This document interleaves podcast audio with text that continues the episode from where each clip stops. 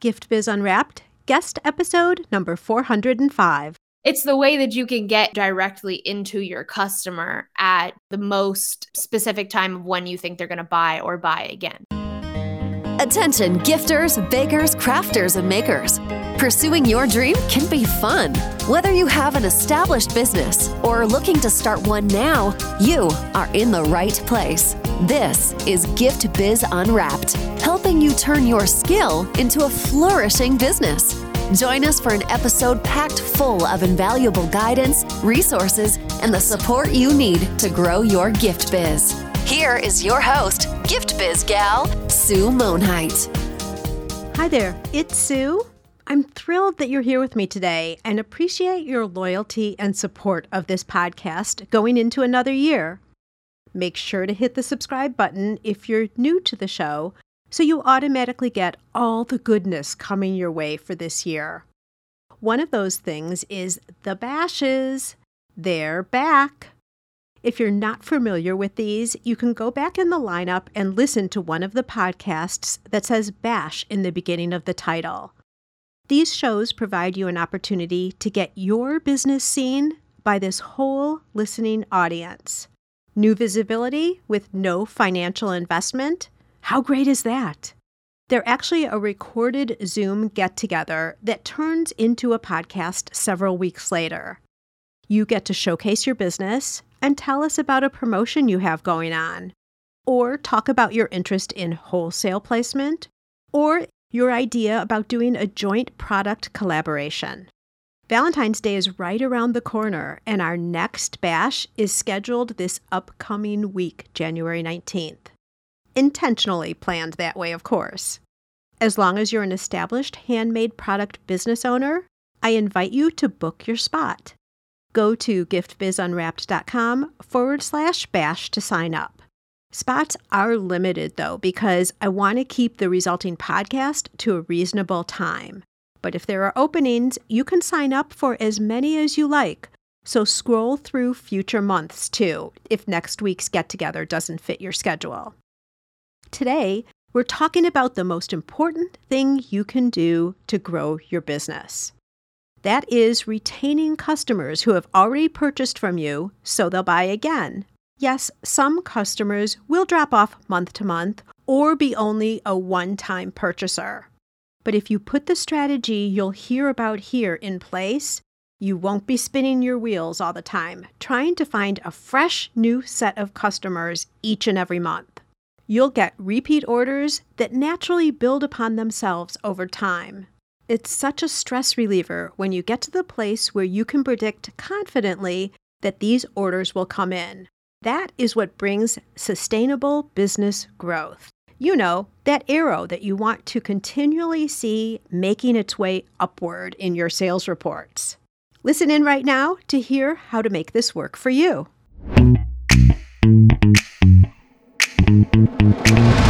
Today, I'd like to introduce you to Carrie McDonald.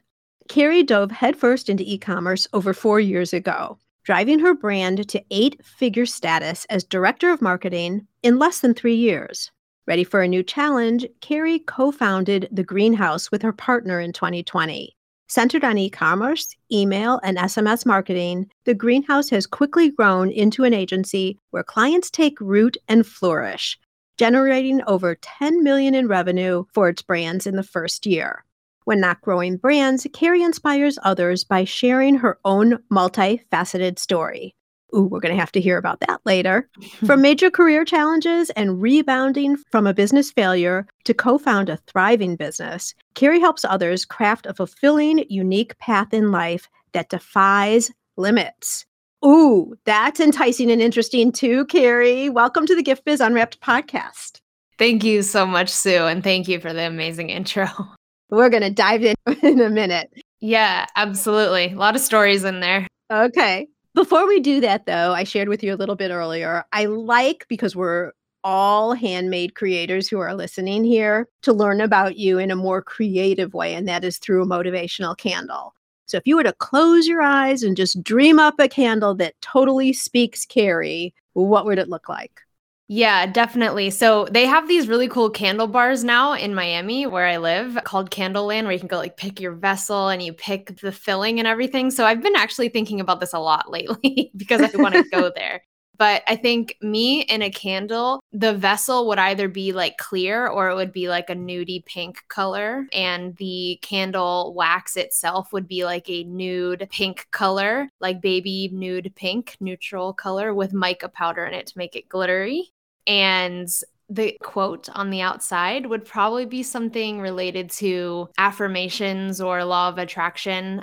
I have always liked this quote Don't downgrade your dream to fit your reality, upgrade your conviction to match your destiny. And I've always used that from back from when I was teaching, and it applies now to what I believe in. So I think that's me in a candle. I like it. And I'm all about law of attraction and manifesting here too. Actually, we had Bob Doyle on the show probably two years ago or so from The Secret. He came on and talked all about that. So people who've been listening for a while are totally in sync with us, Carrie. yeah, it's very real. Just saying, go back and listen to that episode if you haven't heard it. Absolutely. I mean, and your quote also I really like because it doesn't limit you. It says to go after what you're looking for and not make sacrifices. You know, maybe you have a different route to get where you're going, but don't change your dream and make your dream less than what you really want, which you know, especially as we're into brand new year here, it's a great outlook to have as we go forward. Yes, absolutely. Yes. So, and you used to have an Etsy shop, I understand. Yes, yes. Do tell. yes. So I feel as though I've lived a few different lives. Like, so it feels like different places in the world, different places in my life, and different career paths. So to me, they feel like different paths, really, that are all cohesive of my life. But back when I was a teacher around like 2016, I had summers off. So I had a lot of time on my hands. And I was also trying to like switch career paths I didn't really know what I could do. And instead of downgrading my dream to fit my current reality, what I did was learn new skills. I like learned new things. I started watching YouTube videos and all that and I got really into calligraphy. And when I had my summers off is when I really started my Etsy shop and just made invitations and signs and wooden signs and all of that hand lettered. So that's what I did. That was my Etsy shop. I did that for probably like three or four years, maybe. And then when I changed careers, I ended up shutting it down. But yeah, I am a maker. yeah. I mean, you have the experience and knowledge of what other people who are listening have done. So that's really helpful as we go with the conversation. And we can all relate to you better now just because of that, because you've done it, the same thing. So you were teaching then before you became the director of marketing. Yep. That's the sequence of events, right? Yeah, yeah. From teacher to Etsy shop to director of marketing, e commerce, and now agency owner. Yeah, it's been quite a journey, but I think one thing that has stayed as a constant has been like creativity. I'm a creative person. So it's really like I was a music teacher, my Etsy shop rooted in creativity. Marketing is all about creativity. And what I do now, still marketing, all rooted in creativity. So that's like the common thread, I guess, between them all. Okay, got it. Wonderful. Okay, here comes an unexpected question. Are you ready? Yeah. So, being a shop owner, obviously just being a consumer overall, and then jumping into e commerce, director of marketing, what were some things that you didn't realize as you came and became more professional in that area like what did you find versus being a consumer and a shop owner that you learned different when you went into corporate or director of marketing if you will? Yeah. So i mean my route to director of marketing was through a startup. It was startup at the time when i started and they ended up getting acquired by a larger company so turned sort of corporate at the end. But i started you know as a graphic designer and moved my way up to director of marketing. I think one thing I didn't know and I hope this answers your question. One thing I didn't know about marketing is that I'm a big time consumer. Like I am an unhealthy consumer. My mom and I, like it's all we do is we shop. We love to shop and we're always going shopping and I'm always on like online stores. Like I'm always on Etsy looking for unique gifts. Like I'm just a consumer. And what I didn't realize about marketing when I first started in it and when I was learning is that it is so important to have the mind of a consumer as a marketer. Like, if you are a big time consumer and you follow and you buy from a lot of brands, I think those are some of the best marketers because they understand what their customers like go through, right? And so you can put yourself in the mind of a consumer of like, when does it feel right to hear from you? Like, what type of products might you be looking for? What type of like problems might you have that you can help solve. And so, you know, that was like one thing was like, I didn't realize at first, but as I started getting into it, I'm like, I'm really great for this job because I buy a lot of things. So I know how to speak to people who buy a lot of things. And I think that is a really interesting perspective too, because when we switch over and we're the business owner and we're putting mm-hmm. together our marketing strategies, we forget that we need to sit in the consumer chair and see how we would receive what we're putting out. Always, always. I mean, that's like, it's one of the best things that you can do. And it's something that I've been wanting to post about lately is just like before you send anything or put out any communication or develop any kind of campaign or anything, like sit and think about what state of mind might your consumer be in right now. Right now, it's all about gifting. So the only content that should be going out is around gifting last minute gifts. Did you forget? Here's a gift card. Like, get what size to buy, like, what color to pick. Like, that's just the mindset that everybody's in, or they're frazzled, you know, they're just right. frazzled all over the place. So it's always good to like try to take stock of like where your customers, where they're at mindfully at this time of day, year, week, whatever. Yeah. And that's for posting emails, any interaction that you have with them, I'm thinking. Yes. yes. Yeah. Okay. And so then what was your thought pattern or what was your decision point to jump to your own business? How did that happen? It's funny because I was telling the story the other day. I've, I've always had, I guess, a entrepreneurial bug, or more so, I will just call it that I've always wanted to pave my own path. And so that can be seen when I started my Etsy shop. I was teaching and I just didn't feel like it was really fulfilling for me and where I was at and where I wanted to go in life. And I thought, you know, starting something on my own would be a lot more fulfilling for me. So I've always had that in me. And then when I moved to the e-commerce company that I worked for for 3 years, became the director of marketing, again i realized you know i'm really meant to like be doing my own thing. And at that point i had a lot of skills and a lot of knowledge to be able to go more successfully into my own business and then aside from that, like for me having a support system, so I started now my agency with my boyfriend, who is my business and life partner, and just having an accountability partner, someone to help you build the business really helped like scale it and catapult it in a way that I was never able to do before. So I felt like, you know, I had someone keeping me accountable to really focus on this business and grow it and get where it need to be. And I had all the skills and the knowledge. And if not now, then when? So we quit our jobs and we went for it full force. Love it. So, before we get into the topic in total today, what does the greenhouse do? What is the single mission of the greenhouse? Yeah, the greenhouse exists to provide really high quality email and SMS campaigns to customers, all while helping our e commerce businesses generate higher customer lifetime value. So it's all about retaining customers and getting them to buy multiple times, building a community around the brand and the business. But from a consumer side of point, we're trying to just put out the best looking, the best sounding, the best email and SMS campaigns that you can get. Got it. Because you can do both of those types of campaigns and not have them hit. You could take the action, write the email, yeah. do the SMS campaigns, and see nothing as a result of it. Yeah, that happens a lot. That's why people come to us. I know. And then they say, oh, well, email doesn't work. But it might just be that, you know, these both of those are great tools. You might just need to do it differently. Right. So people will come to you for that. Correct. Yeah. Anyone who says that email doesn't work, I would like to have a chat with them. okay, good. Well, it always works.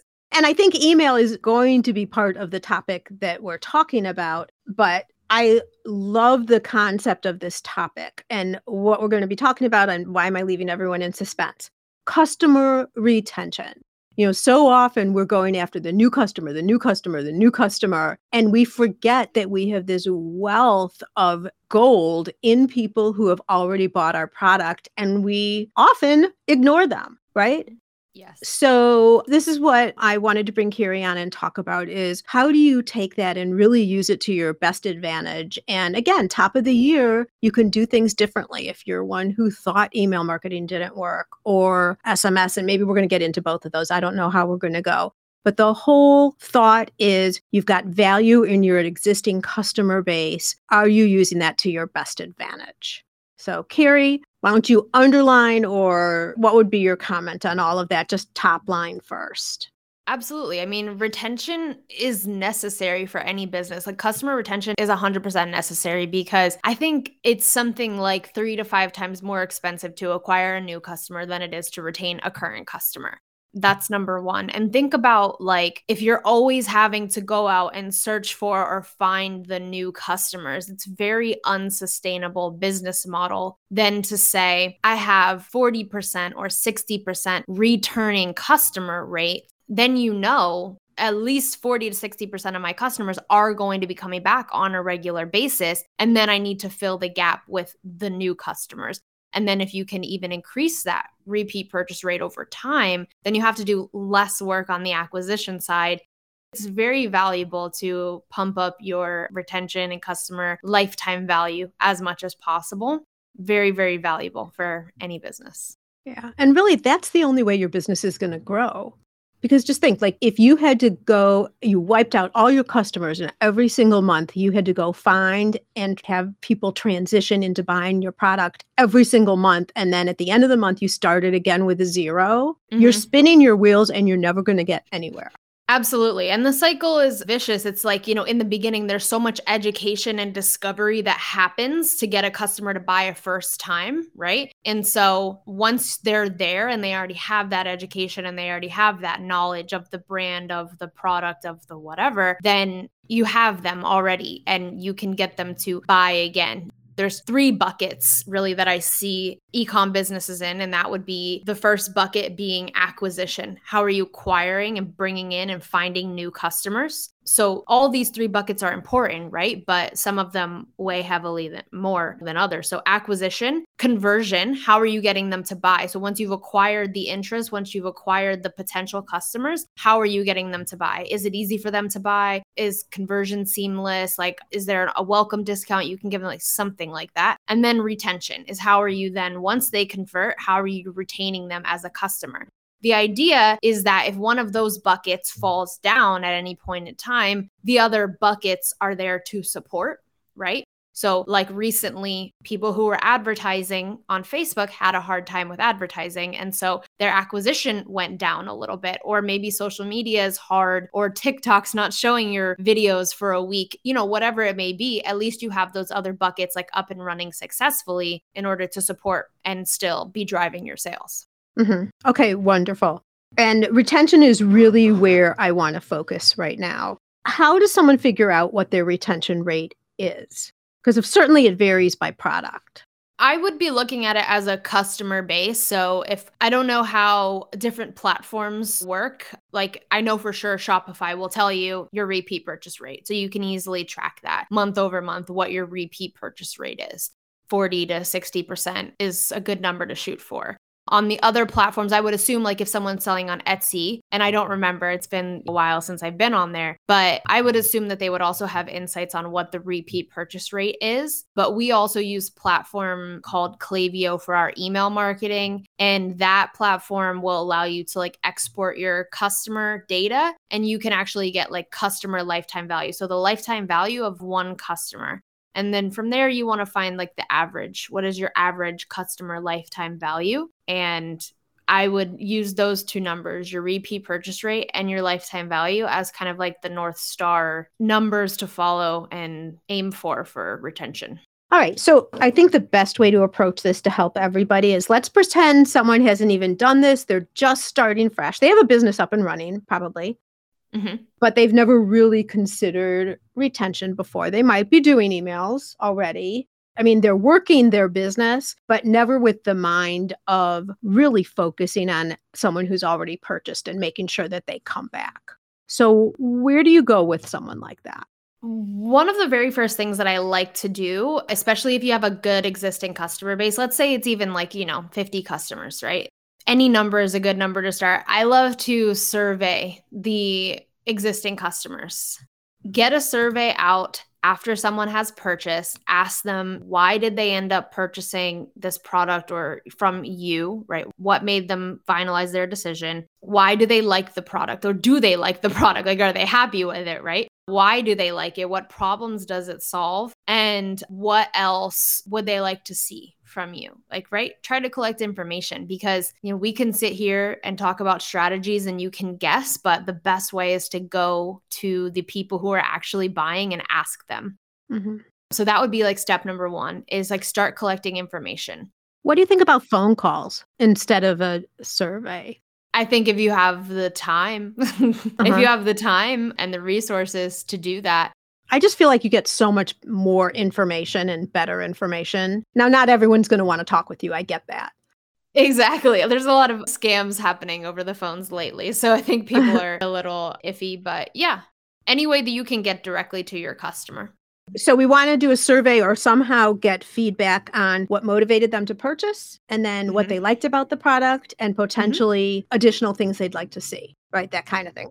Correct. And you could even throw some demographic questions in there, like, what do you do on your spare time? Like, what are your hobbies? Like, then that will help you kind of get to know the customers a little bit more. You can then put that mm-hmm. into like a word cloud and see, like, let's say you ask about occupation and the word nurse is like the biggest one, right? Then you know if you're making products or you're thinking about launching new things, like, well, I should make products that are targeted toward this subset or this interest, right? Mm-hmm. Yeah. So I think like data and having feedback is like one of the most valuable things that you can start with for sure.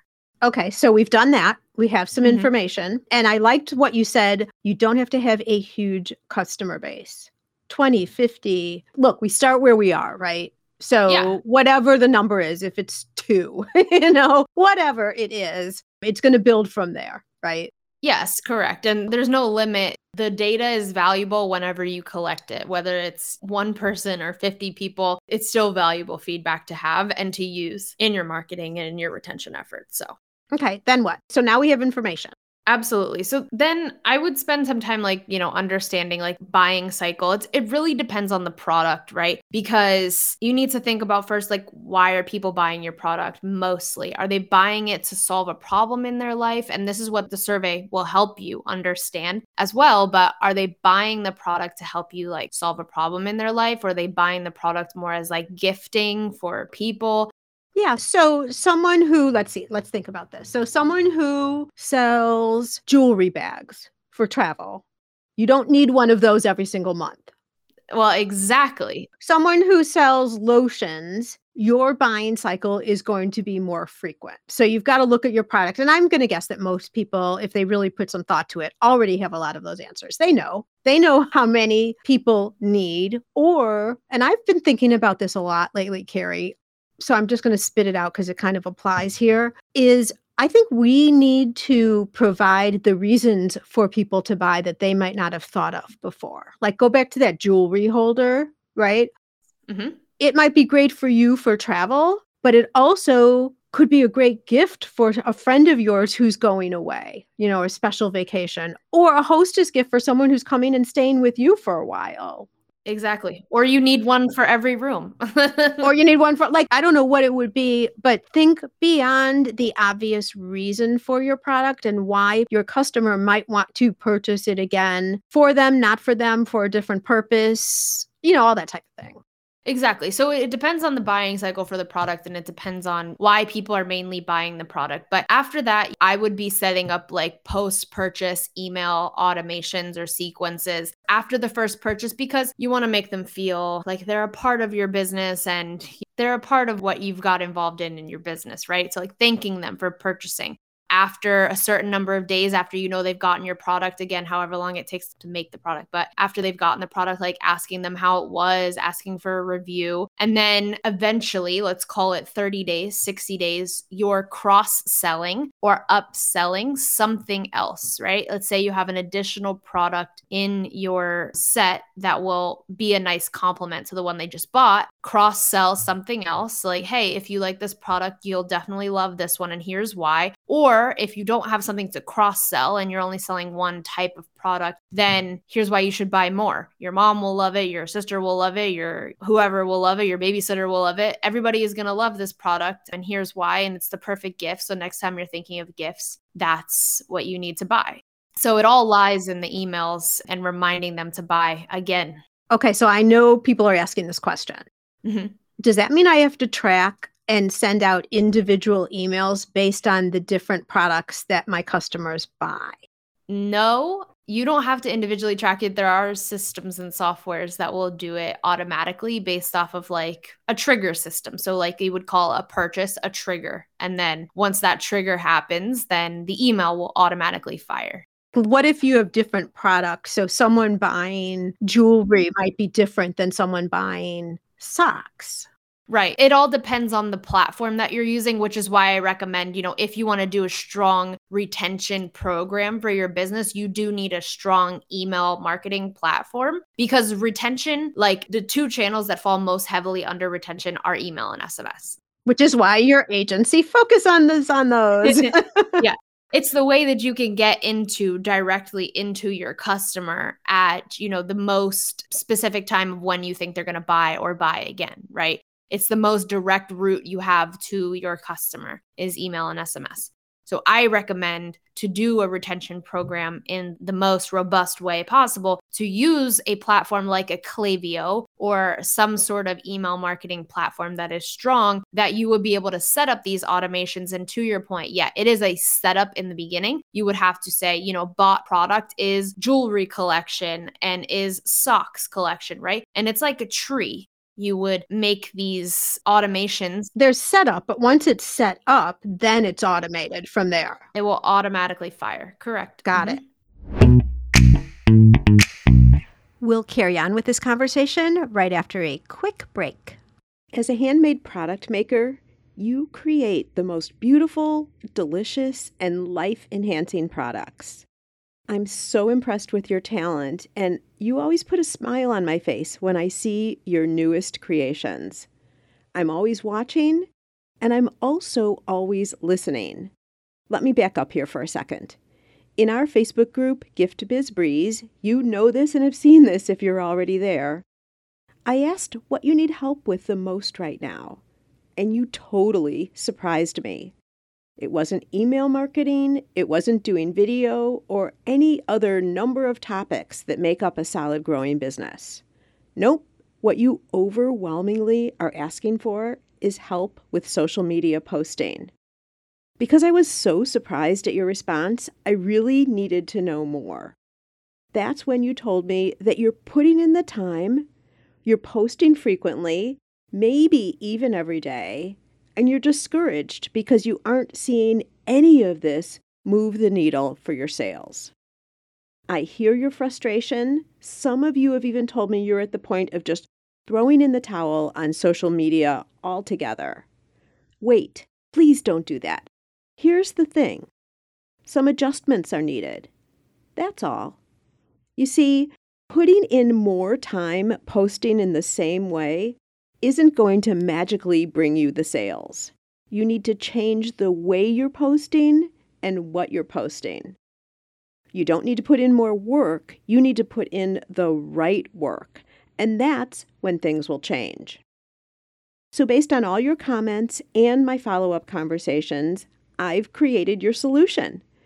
It's called Content for Makers and is specially created for handmade product makers like you. Because when you get your posting strategy and topics right, everything else falls into place. Content for Makers will enlighten you as to why your current social media activities aren't converting into sales. It'll also show you how to put in less time and start seeing activity that will lead to increased sales. Just imagine a day where you know exactly what to post and get it done in less than five minutes. Then you interact with potential clients, deepen relationships with those you already know, and all of this just continues to build upon itself naturally. Yes, this is possible. Content for Makers includes a step by step strategy to formulate your unique plan based on your business and your products. Then you'll get 375 social media prompts, so over a full year of ideas. Along with the 375 prompts come 375 image suggestions, so you're not left hanging on the creative. These prompts and image suggestions can be used for all platforms and all types of posting images, live streaming, reels, even email topics. But that's not all. Posts aren't going to work if the right people aren't seeing them. So you'll also receive a video and worksheet on how to choose the right hashtags. This is the way to attract the right people who are most likely to become your customers. Most people are doing this all wrong. There's more to Content for Makers, too. To see all the details, jump over to giftbizunwrapped.com forward slash content for makers. But honestly, at only $27, it's a no brainer. Why carry on posting as you've been doing all along, expecting different results? Sign up for Content for Makers now and see the transformation of your posting experience change right before your very eyes. GiftBizUnwrapped.com forward slash content for makers. Ready and waiting for your instant access right now. Go ahead, pause this podcast for a second, and come back right after. It's that worth it. And so, what do you think about bounce back coupons to initiate the second purchase. I wouldn't give it automatically right out of the gate because they've already bought once. And especially if they already bought with a coupon, let's say the first time, a lot of businesses will do a welcome coupon, right? Yes. A welcome offer. Even a pop up on the website. Yeah some sort of a welcome offer. And so if then that person buys and if they use that welcome offer, that welcome coupon, you target them again the second time to buy again with another coupon, you're training them to only wait for discounts and sales. And you're reducing your margin. You're reducing your margins and you're also instilling in them that your product isn't worth the full price value. Oh, very good point. So you'll almost never be able to sell at your full price value if you're only incentivizing with coupons. Do they work for quick hit sales? Absolutely, they do. But if you're looking to build a brand, a long term business, good, healthy margins where you don't always have to discount, you need to give people the opportunity to buy without a discount first. So, to your point, would I hit them immediately with a discount right after they purchase to buy again? No. I'd remind them two or three times. And then at the point, let's say it's like six months or nine months and they haven't purchased again, then I might try to target them with a win back or bounce back coupon. Yeah, I'm just asking, you know, with the holidays that just passed, I did place a lot of orders, and this may be specific to Etsy. Yeah, Black Friday. no, but I'm thinking of the Etsy products that I got mm-hmm. as holiday gifts. We just got a new yeah. puppy, so we're really big into dog bandanas these days. And I have so a family fun. full of dogs. Yeah. But many people, Etsy sellers, this will be good to talk about the difference between what you can do on Etsy versus like a website that you own. But many of them will give me, when the product is delivered, a discount on my next purchase, mm-hmm. like right away. Yeah. And you're suggesting maybe not the best idea because you're conditioning them. Yeah, it's not a good idea from a brand standpoint because I mean, being the director of marketing for a $25 million brand, what I saw was that brand was using coupons and discounts to get sales. Eventually, they couldn't sell their products at full price anymore because people were only buying when they were incentivized to buy. They were waiting. Yeah. So when you're small and you're a small business and those quick hit sales and those, you know, the daily sales, they always matter, but right, but it really it's very impactful in a smaller scale. It is a good way to get a quick hit sale, but what you are training the customer is just that my products are only worth it if you buy a discount. Mm-hmm. Let them come back and pay full price, you know, and don't reduce your margins every time. Unless you have enough margins baked in that you can afford a discount every time. I'm kind of thinking of a couple of brands right now, Apple being one, mm-hmm. Brighton Jewelry is another. They never discount. Well, Brighton does from time to time at the store level, but most of the time, no. And so you know if you want either of those products, and I know there's more, you might even be able to add to my list, Carrie, but Yeah. you are conditioned that don't wait around because you're not going to get a, you know, if you want this product, you're going to pay full price and it's worth it. Period. Yeah. And I'm not saying to never use discounts. I'm just saying strategically, like, don't give it all away all the time, right? Right. Like, they just bought, they became a customer. Give them time to like absorb and love the product and give them more reasons to love the product. Remind them to buy again because mostly people are thinking, I have to give a discount in order for someone to buy again. When in reality, all they might need is a reminder or an inspiration. Like, hey, Mhm. Valentine's Day is coming up. Did you get a gift? Like, if you love your X product, you'll probably love to gift it to somebody else. Yeah. So when all they need is a reminder and you've just, you know, saved yourself however many dollars in margins by not discounting. Right. Okay. So we talked just was referencing just briefly on having an Etsy shop versus having your own e-commerce site. Do you want to speak Mhm. to that just so that we're all together on the differences there? Yeah, absolutely. I mean, it's pretty simple, very similar to like if you're selling on Amazon, if you're selling on Etsy. Etsy and Amazon own those customers and they are their customers. Very similar if you have a Facebook page or an Instagram page, Facebook and Instagram own your followers. If they go down, your followers, your customers go with them you don't actually own that customer base. When you start a Shopify store, you are actually starting your own owned like website that you are in control of and you're building your own customer base. Then those are people that have opted into your emails or they have bought your products. That's your customer list that you own and can market to forever despite what happens with any of the other platforms, right? Right. For me, the biggest difference, and for me, why having an owned channel is really important.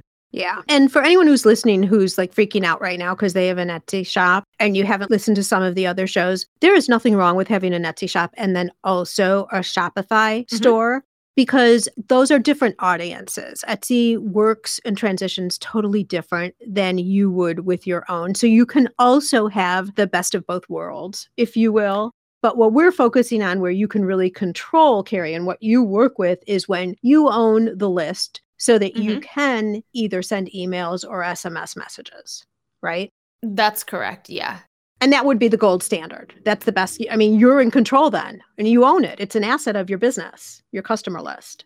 Exactly. Yeah. And like let's say Etsy and Amazon, they both have very good benefits to them being on their platforms. You get a method of acquiring new customers that you don't necessarily have to like pay for, right? You don't have to advertise if I'm it's a search engine. So if I search for something, your product might come up and you would acquire a new customer easily than you would if you were just trying to acquire new customers on your own Shopify store but and the platforms wouldn't like you doing this but i would be trying to if you do sell on etsy at least like sending a qr code in your orders and try and get them to sign up for your email list on a separate platform at least then so you have those people who are signed up and you can market to and that's your own list mm-hmm. Perfect. Okay. All right. Good. Can we talk about email again? I think for the time that we have allotted, let's talk about email because that's most relevant to the most people who are listening. SMS, a whole nother topic. We might have to have you on again to talk about SMS. But as a small brand, you know, when I go into my Gmail and I look in my promotion folder and I look at all of the people who land there, because they're people that I follow and companies I like, but the Mhm. big brand pretty much always they're just selling me their product. Is that the right type of content for our emails as a small business? for any size business, I have like five content pillars for email that we follow. And they would be the following like you have a launch email. So if you're launching a new product, telling them that something new is occurring, new product, new collection, a promotional email where you're giving them a promotion, a discount. Maybe it's a holiday sale, maybe it's a Black Friday sale, maybe it's, you know, specific collection is on sale, free shipping this weekend only, those types of things. Then there's educational emails, which are educating the customer about the product, the business, anything. And then we have community based emails, which are really pushing the community user generated content aspect of those emails. So you're And highlighting then- other customers type thing or Yep. okay. And then you have product focus emails. So where you're really like deep diving on each individual product, like all about it. So those would be what I would consider like our five content pillars for email, where I think we focus and where smaller businesses should focus most on is educational for sure, educational emails, community, UGC, and product focus. And here's why educational emails, we love to do like us versus them or why you should buy, you know, from a small handmade business rather than a large company, right? That's a type of educational email educating them about what you use to make your products, how you make your products, right? If you think price is a deterring factor for people to buy, show them how you make the product and the love that goes into it and how high quality handmade it is and all these things, right? So, educational about the product, the brand, the business. Community and UGC because people love to see a social proof, right? So you always want to try to be like having people tag you on Instagram or send you photos. When I did my Etsy shop, I always asked for people to send me photos of their items because my products were used a lot for weddings. So I was getting back like images of my cake toppers on wedding cakes and images of like my signs at the weddings. And then what I was able to do was like curate that into like wedding inspo from my shop. And so I would put together all these. It's the same thing as people going on Pinterest and seeing other people's photos or on Instagram, right? So, same thing. Also, a good thing to put in community or UGC is reviews, customer reviews. What has someone said wonderful about your brand or your product? And then product focus, just like deep diving into the product, like why they need it, what problems does it solve, like how many colors does it come in, does it is the size a factor, like all these things. So those are where I would focus, you know, for a smaller business on email. Yeah, no, that makes sense versus just always selling. You know, I see a lot of product emails that come in that are only here's the product, here's the price, buy now. And what you've just outlined with these five different categories is giving your potential customer or existing customers, because you can collect emails from prospects also, right? But a much richer understanding of what your business is all about and why the product would be a good fit for them. And then reminders of why they should continue to buy from you versus just the selling. And I know big brands don't do that all the time, but they also have huge budgets to do the brand. They don't need to. That's the problem. Exactly. So it's very different for small businesses than larger brands by strategy, right? Yeah. I mean, to your point earlier, like Apple can literally just say the iPhone 14 is here, buy it. It's this price and it's in these colors. But Apple has such a big recognition and such a big, you know, they're a proven business that everybody wants to buy from and feels comfortable buying from. Right. So smaller businesses have to work harder for that sale and for that retention. And in a different way, just like you described. Much more personal, actually. Yeah. Yeah. When someone comes to work with you, what would be a couple of the biggest mistakes that you're seeing that you need to correct for them? Mm. I think mainly they're not sending enough emails or they don't have control of their campaign calendar on their own. So, just a very brief aside about email marketing there's like campaigns that you send on a one off basis. Those are things like Black Friday sale, the educational campaigns that I was just describing, product focused campaigns, etc., one off. And then there's automations that you set up based on actions that people are taking. So if someone joins your email list, if someone makes a purchase, if someone puts something in their cart but doesn't check out, right? Those are automations. So I'll say they don't have the campaign side of things down. For most businesses, I recommend at least four campaigns a month. But for bigger brands or brands that have a lot of products and SKUs and customers, I recommend up to 14 email campaigns per month. And if you look at a brand like Fashion Nova, a Nike, or Sephora, they sending emails every day or like two to three emails a day sometimes during the Mhm. busy period. So for a small business, aim for like one a week, a campaign, one a week. So that's like the biggest thing. You need to be sending campaigns on a regular basis. Yeah, one a week. And also with those other automated campaigns triggering when it's appropriate by customer, right? Correct. Like I said earlier, I think a lot of people will say, Yeah, I'm doing email, and they send out one little email of a picture of a product and a price.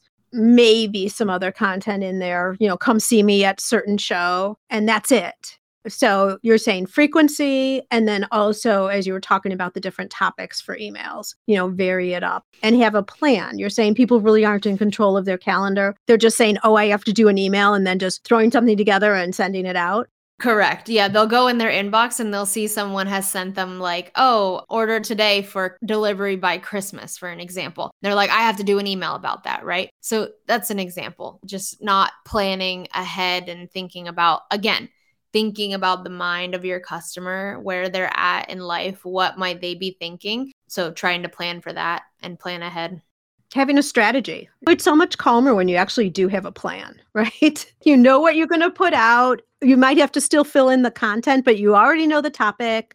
Oh, this brings up another question. How do you feel about being consistent with the day and the time that you send those emails? Uh, I don't think that's as important. You want to test different times and days anyway mm-hmm. to see.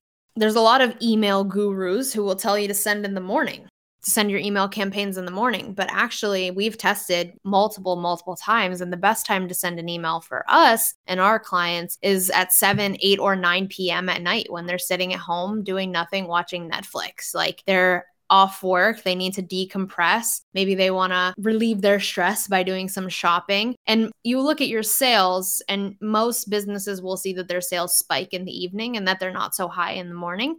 So why would anyone think that sending an email in the morning is going to make them buy? They're busy. They're going to work. They're getting their kids ready for school, you know, whatever. Mm-hmm. So test days and times. Also, like Friday at 7 p.m., they're probably at dinner. So, like, that's probably not the best day and time for an email.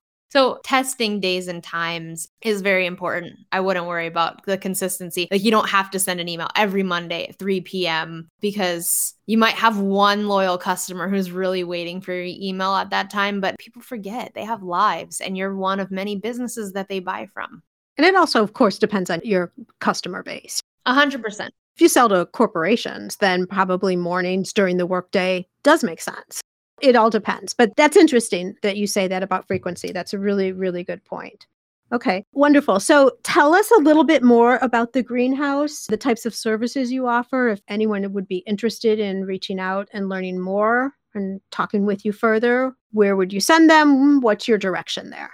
Yeah. So the greenhouse, you can find us at growwithgreenhouse.com. That's our website. And I'm mostly active on LinkedIn, Carrie McDonald. And the greenhouse is all focused on, like I said, email and SMS strategies. Within 30 days of working with the greenhouse, a brand would be able to have a campaign calendar built for them that is tailored to their audience. They would be have a plan in place for those flows and automation to help improve their customer lifetime value and their retention. They would have high quality copy and design campaigns generated for them for their brand. And that's what we focus on just campaigns and automations that are designed to help increase customer lifetime value and high quality creatives that will represent the brand well. Oh, that's a whole nother topic, but we're not diving into that now. High quality creative. yeah, I told you creative. That's the thread. So creatives is, yeah, a big thing that we focus on. Is important for sure. Wonderful. Well, a final comment from you about retention overall and why it's so important. Yeah, other than what I've already said, just repeat customers are very valuable. Once you can get someone to buy for a first time, you've already done most of the hard work. So if you can just get them to buy again, which is usually pretty easy if they love the product and if you're selling a good product, it's going to be really valuable and pay off a lot better in the long run for your business. Carrie, thank you so much. I appreciate you coming on and sharing your wisdom with us today. Yes, thank you, Sue. Thanks for having me. Such good direction about how to increase your customer retention. Did you catch the five types of emails you should be sending? If not, rewind and listen to that part again. Now, the trick is to actually implement this into your business.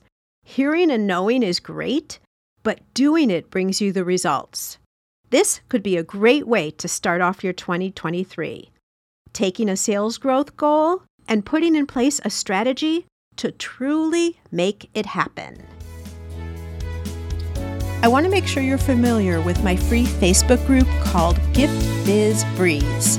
It's a place where we all gather and are a community to support each other. Got a really fun post in there that's my favorite of the week, I have to say, where I invite all of you to share what you're doing, to show pictures of your product, to show what you're working on for the week, to get reaction from other people, and just for fun because we all get to see the wonderful products that everybody in the community is making. My favorite post every single week, without doubt. Wait, what? Aren't you part of the group already? If not, make sure to jump over to Facebook and search for the group Gift Biz Breeze. Don't delay. Come join us in Gift Biz Breeze. Today,